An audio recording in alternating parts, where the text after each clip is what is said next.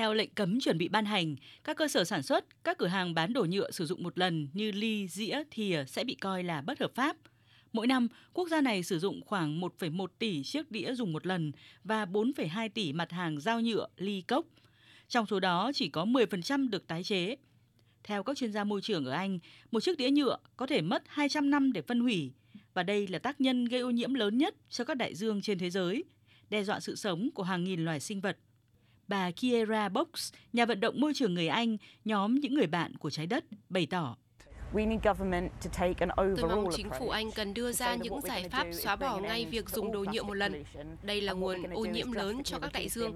Hàng ngàn km bờ biển ngập rác thải nhựa đang trở thành nỗi ám ảnh cho sự sinh tồn của các loài động vật. Hiện có hàng tỷ mặt hàng nhựa sử dụng một lần được xử lý mỗi năm ở Anh thay vì tái chế. Đây là một trong những gánh nặng về môi trường với đất nước này.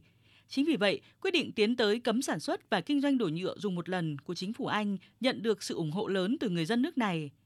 Anh Paris Michelizi, người sáng lập Little Panda, doanh nghiệp kinh doanh set đồ dùng bàn ăn bằng tre gỗ, bày tỏ. Chúng tôi muốn góp một tiếng nói cảnh tỉnh người tiêu dùng trước thảm họa sinh thái mà đồ nhựa dùng một lần gây ra. Như chúng ta biết, các set đồ ăn sử dụng đồ nhựa giờ có ở khắp mọi nơi trên thế giới, phải mất hàng trăm năm mới có thể phân hủy nó. Vì vậy, các sản phẩm nguồn gốc thiên nhiên như tre, gỗ thay thế là giải pháp cần thiết ngay lúc này.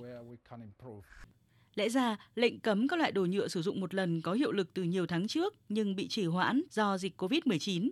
Việc chuẩn bị ban hành lệnh cấm vào thời điểm này được cho là hơi muộn khi lệnh cấm tương tự đã được áp dụng ở Scotland và xứ Wales.